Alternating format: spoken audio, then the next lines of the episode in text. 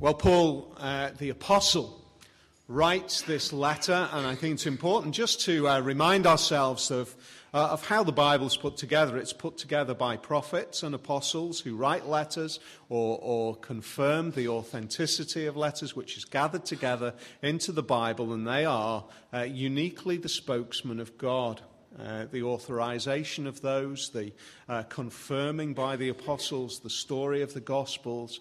Uh, and so Paul writes this, but in another sense, we're reminded that this is God speaking to us through his word. And he writes it to a church.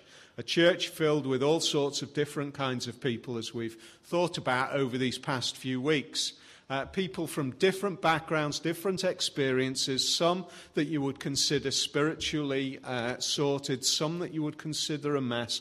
You know, in that sense, it's just a normal church. People from all sorts of backgrounds, and yet uniquely the thing that brings them together is that they have come to see Jesus, the Son of God, Jesus of Nazareth, Jesus who walked this earth, in their case, a few years earlier, in our case, 2,000 years ago, as uniquely the Son of God who came to die uh, and give himself for them.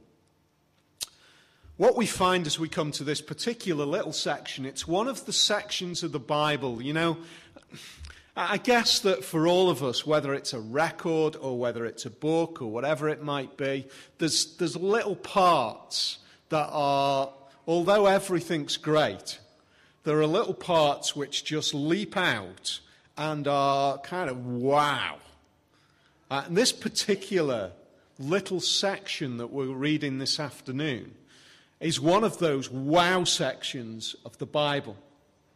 It's one of those um, it's described now as we've begun to understand more of, of the culture of the day. It's described by many of the um, commentators as a hymn. Now, when we think of hymn, we immediately think of uh, standing up and singing something that comes in a number of verses don't we?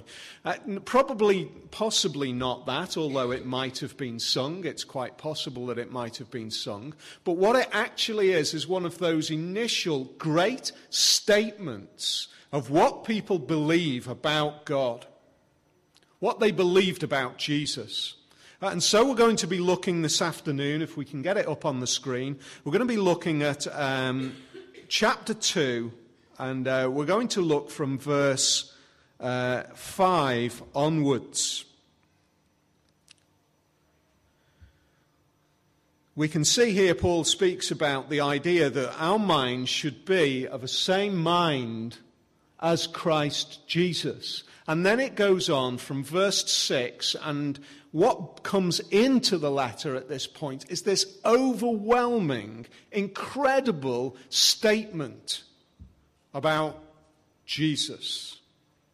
So I'm going to read it to you, and then we can keep it on our minds, uh, and then come back to it through various points as we look at it. Who, though he was in the form of God, did not count equality with God a thing to be grasped, but made himself nothing, taking the form of a servant, and being born in the likeness of men, and being found in human form, he humbled himself by becoming obedient to the point of death, even death on a cross. Therefore, God has highly exalted him and bestowed on him the name that is above every name, so that at the name of Jesus every knee should bow in heaven and on earth and under the earth, and every tongue confess that Jesus Christ is Lord to the glory of God the Father. Now, for many, that, that this little section just jumps out as a wow section.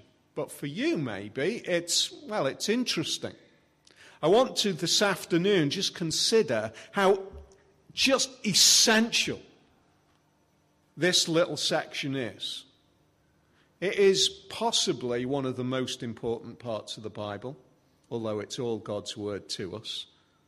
But I think it answers questions that are fundamental, that are so many people are asking. If you go onto Google, or if you go onto um, uh, the yeah, Google, Google Maps. Uh, you can, as you know, you can see it by street view, or alternatively, you can go to the map view and you can look, oh, the satellite view, and you can actually look down on the real thing. If you go into Snowdon, search on Snowdon, Mount Snowdon, and have a look at it on the map view, look down on Snowdon from above. Uh, some of you might have, probably some here, will have climbed Snowdon. I've climbed Snowdon a number of times from different paths. Fascinating, because when you're on the mountain, you're just climbing up, for, up, up the mountain, but when you can see it from above, you, you can see the trace lines of these paths uh, coming up Mount Snowdon. All sorts of different directions. So you've got the, the Pyg track, the miners track, well, the miners track joins the Pyg track. You've got the Rangers path. You've got the Watkin path. You've got Crib Goch and the Snowdon Horseshoe. You've got all of these different options, and you can see the pathways on the satellite view looking down on the top of the mountain. Now, many people would say, you know, that is just like religion. You know, at the end of the day, religion, that is just a great picture of what it is like, this religion thing. There's so many different pathways that finally lead to God. How do we untangle that issue? I think this passage speaks dramatically and powerfully about that very issue. Because every religion it, it's trying to do a number of things, isn't it? All the different religions in the world. Uh, one of the first things that they're trying to, we all try to do, is to explain something of the human condition. What are we like? What is humanity like? I guess that even that you might think, well, yeah, think about it. Pretty much all religions say that there's, there's some kind of an issue some kind of a problem that needs to be dealt with, even if we bolster each other up, we're saying you need to live like this. Well, by implication, if you're saying you need to live like this, it's a good thing to live like this, it's an honourable thing to live like this, even if the, if the religion is portraying it in a positive way, what it's actually saying is, by implication, there's a bad way to live, isn't it? I mean, let, let's, let's kind of cut through the issues and say one of the things that religion is trying to do, it's trying to address uh, the issue of the human condition. Second thing it's trying to do is to explain something of the other, or deity, or God. What is God like? However, God is described by that religion. If you think about it, Every religion is saying there is something wrong or there is something about us, but there is also something about the other. What is God like? What is uh, the supernatural powers outside of this world like? They're different. According to every religion in the world, there is a difference between those two. The third thing that religion aims to do is to reconcile the two, bring a resolution. That's what this is about. At least part of it. I mean, we could actually speak for the next year, to be honest, on this little section and not even get close. I'm not.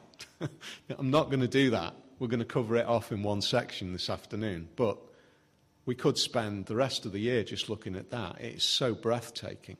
Let's have a look at what we see. Firstly, we see that it talks about the human condition. See that right at the very beginning. Uh, verse 5 says, Have this mind among yourselves, which is yours in Christ Jesus. Have this mind in yourselves, which is yours in Christ Jesus.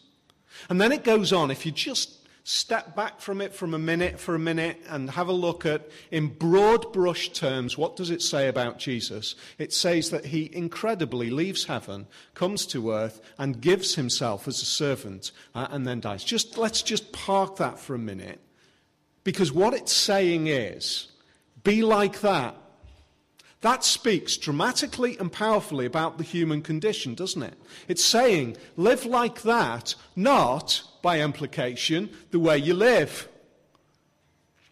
Because the reality is, uh, and the, the, the, issue that we face is our human condition, our natural way of living, is not to live in that kind of self sacrificing, giving way, is it?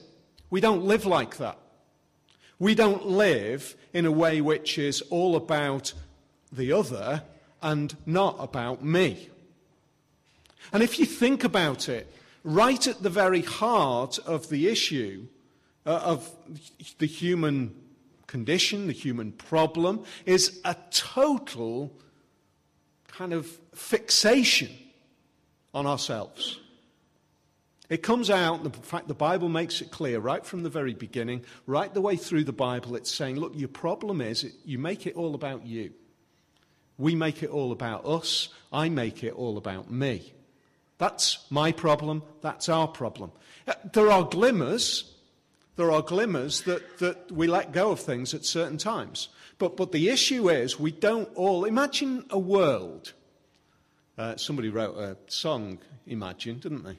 Imagine a world where every one of us were liberated from serving ourselves.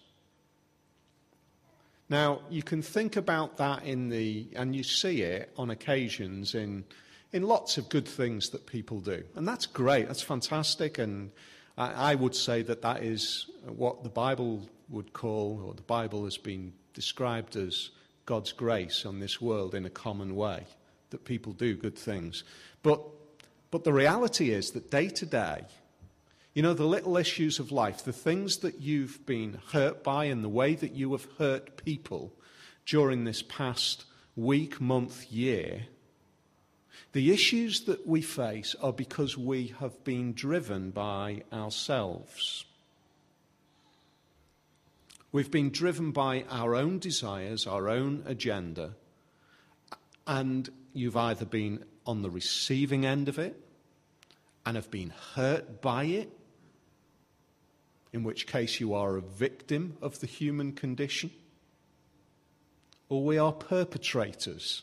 We are those who continue that human condition. We don't live like this. We don't live in this continuous self sacrificing way. And you know what? We can't. We can't do it. We can't actually get to a point and say, right, I'll do that. I'll, I'll just let go of everything because we know that we will, we're going to get so hurt. It's just a broken, messed up situation, isn't it? The model that is revealed here is We've got a problem with the way we are driven by our own agendas. We've got a problem because we only see, or we are continually driving to make sure that our perspective is the way. One of the things that we say is religion. It's trying to tell us what the human condition is all about. Imagine just for a minute that we could be totally stripped of the desire for that and the necessity for it. you know what? When we sang a few minutes ago about a day that is coming when every tear will be wiped away, when all hardship and pain and suffering are going to be gone, why is that? Why can we look forward to a day like that? Because there is going to come a day when we will be stripped finally of our desire for self. I just think that is going to be an awesome day. But until that day comes, stage one, we've got an understanding of the human condition. Stage two. One of the things that we, we know that religion has to do, it needs to tell us something about God, the deity, the other, as C.S. Lewis described it. That's precisely what this does. Have this mind among yourselves, which is yours in Christ Jesus, who, though he was in the form of God, did not count equality with God something to be grasped, but made himself nothing, taking the form of a servant, being born in the likeness of men. And being found in human form, he humbled himself by becoming obedient to the point of death, even death on a cross. Many people would say, um, if God is real, why doesn't he show himself?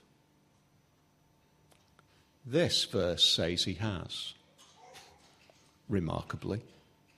This verse says that one of the things that in understanding God we need to come to terms with is that God has made himself present in this world. You want to know what God is like? You want to understand that? The Bible makes it really clear. Look at Jesus. Because he is the one who was in the form of God. He was completely God. He is completely God. He is by very nature God. And yet he didn't imagine what it must be like. We can't even get close to imagining it, can we? What it must be like. Just give, let me think of one thing. Imagine what it must be like to never, never, never have your plans turned upside down. So you plan something and it happens. How many times does that happen for you? How many, or rather, put it the other way, how many times do your ideas, your plans end up disturbed or turned upside down, or it just doesn't work out the way you'd hoped? That never happens for God. Imagine what it must be like to know everything.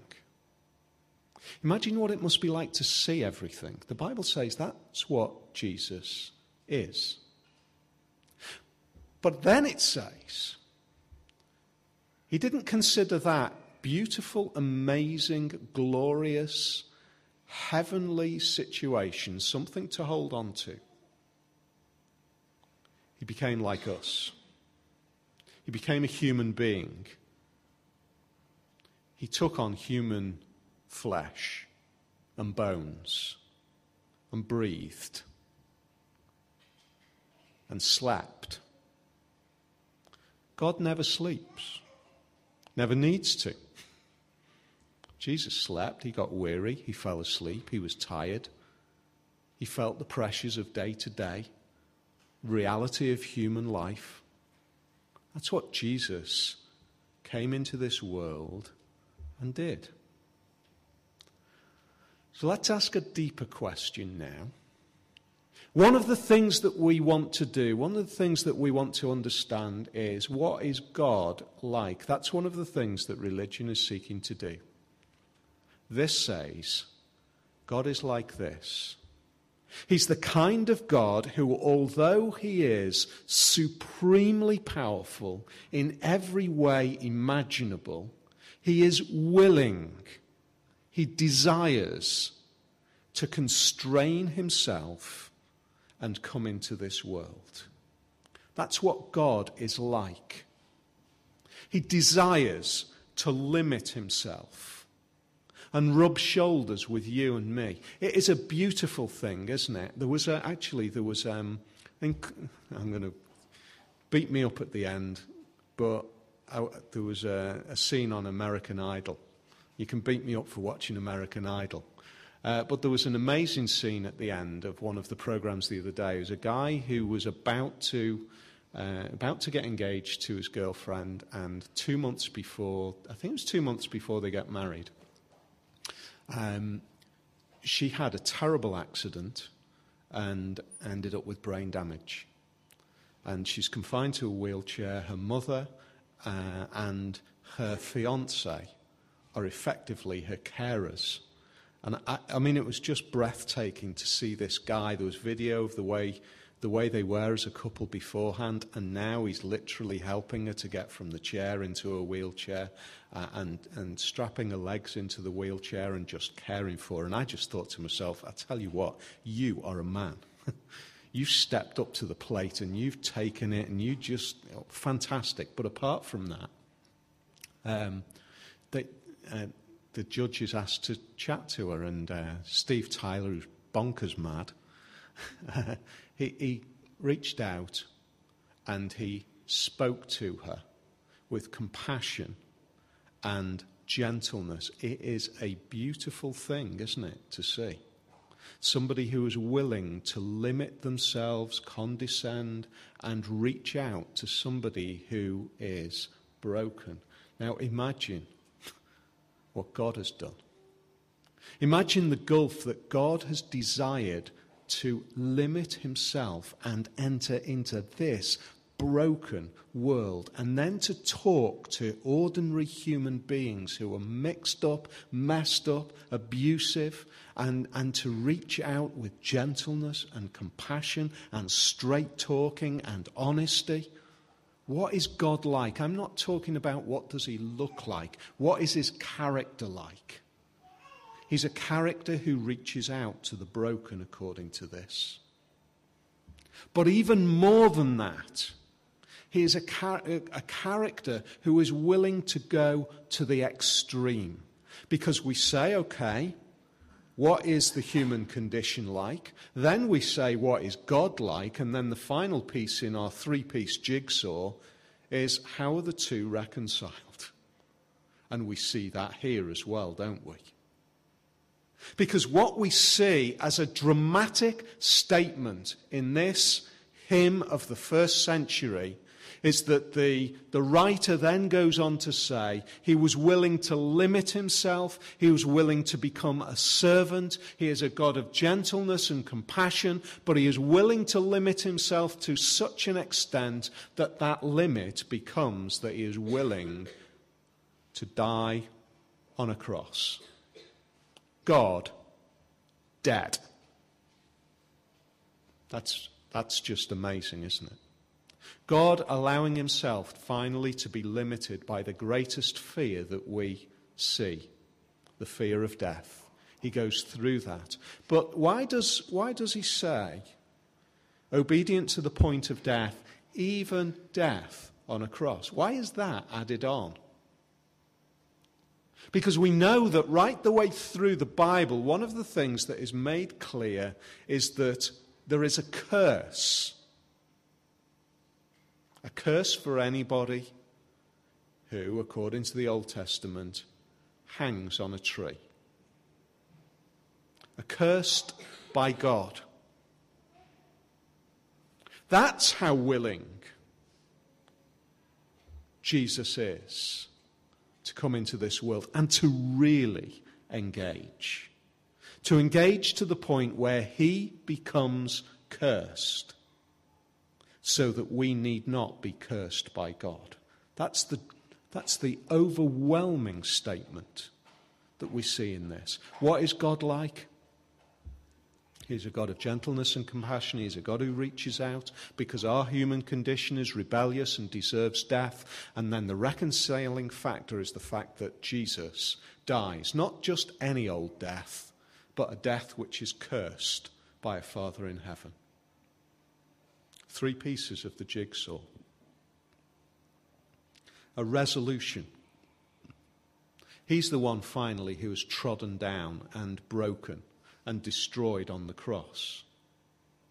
So that those who trust in him need not be trodden down, broken, and destroyed, but might rise in his resurrection and be with a Father in heaven. Now, just close by thinking about this.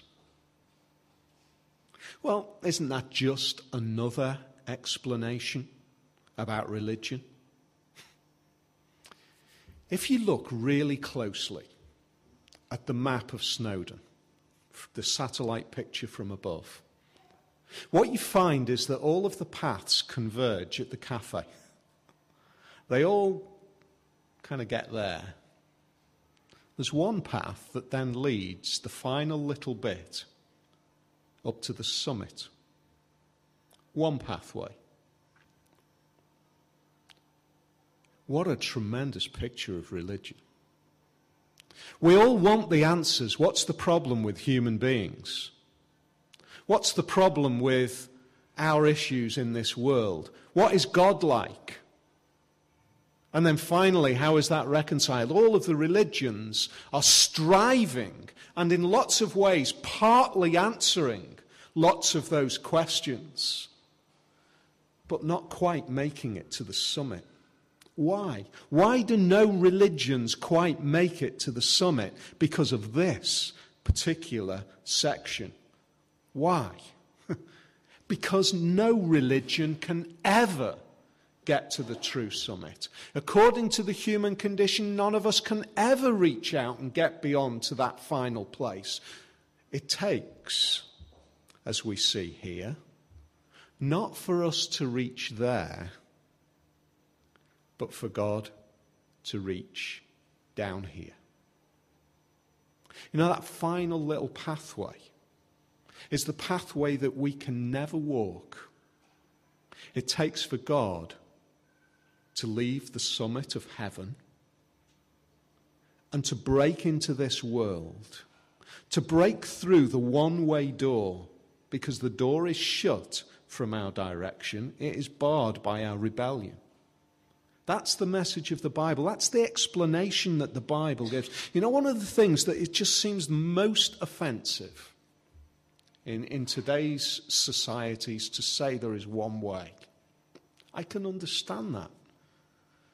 But I just think it is logically inconsistent to say that there can be lots of ways. It just is illogical. There can't possibly be lots of ways.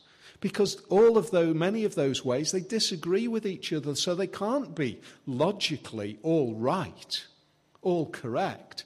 In fact, the, the, the one kind of arrogant thing, really, I would suggest, is to stand above it and say, well, they're all the same. That's really arrogant. That's really intolerant. The Bible says no, there, there can only be one way. Logically, there can only be one way because, after all, there is disagreement. It's not, inc- it's not consistent, but the Bible says no, look, there is one way because you can't make it. This is one of the most important, breathtaking parts of the Bible. And it says, wonderfully, amazingly, God has broken into this world so that what? So that finally he dies on a cross? Well, yes. But then what? He's exalted. God raises him up. His Father raises him uh, and returns him to that glorious place where he first came from. That's why we sung the higher throne. Because the throne that he was on before, he was back there. That's why we now look at this verse, which says, Therefore, everybody in creation, every human being should bow the knee to that king. It's safe to bow the knee now. It's a privilege, it's a joy to bow the knee now. It is a fearful thing to bow the knee when it's too late. I want to encourage you. We have dealt with some pretty big stuff this afternoon. And, and I would guess that some of you might be quietly seething with some of the stuff that has been said. You might be actually just thinking, not sure I agree with that. Please, can I invite you, rather than just go home and feel like you want to wrap me round a lamppost, just chat to me afterwards. Let's talk about it. Let's go a bit deeper as to why this is the most beautiful, breathtaking part of the Bible, which is the invitation to say to you, Come and worship Jesus. Bow the knee now. Praise his name because he is worth it. He is the one who has broken that barrier, entered into this world, and given himself for us. That's why the Apostle Paul uses this as an example of how to live a life which is worthy. He's saying to this church, just go and live like that. Go and live like that. Selfless like that. You're stripped of your own desire because we've got something which is way more valuable than anything that this world can temporarily give us.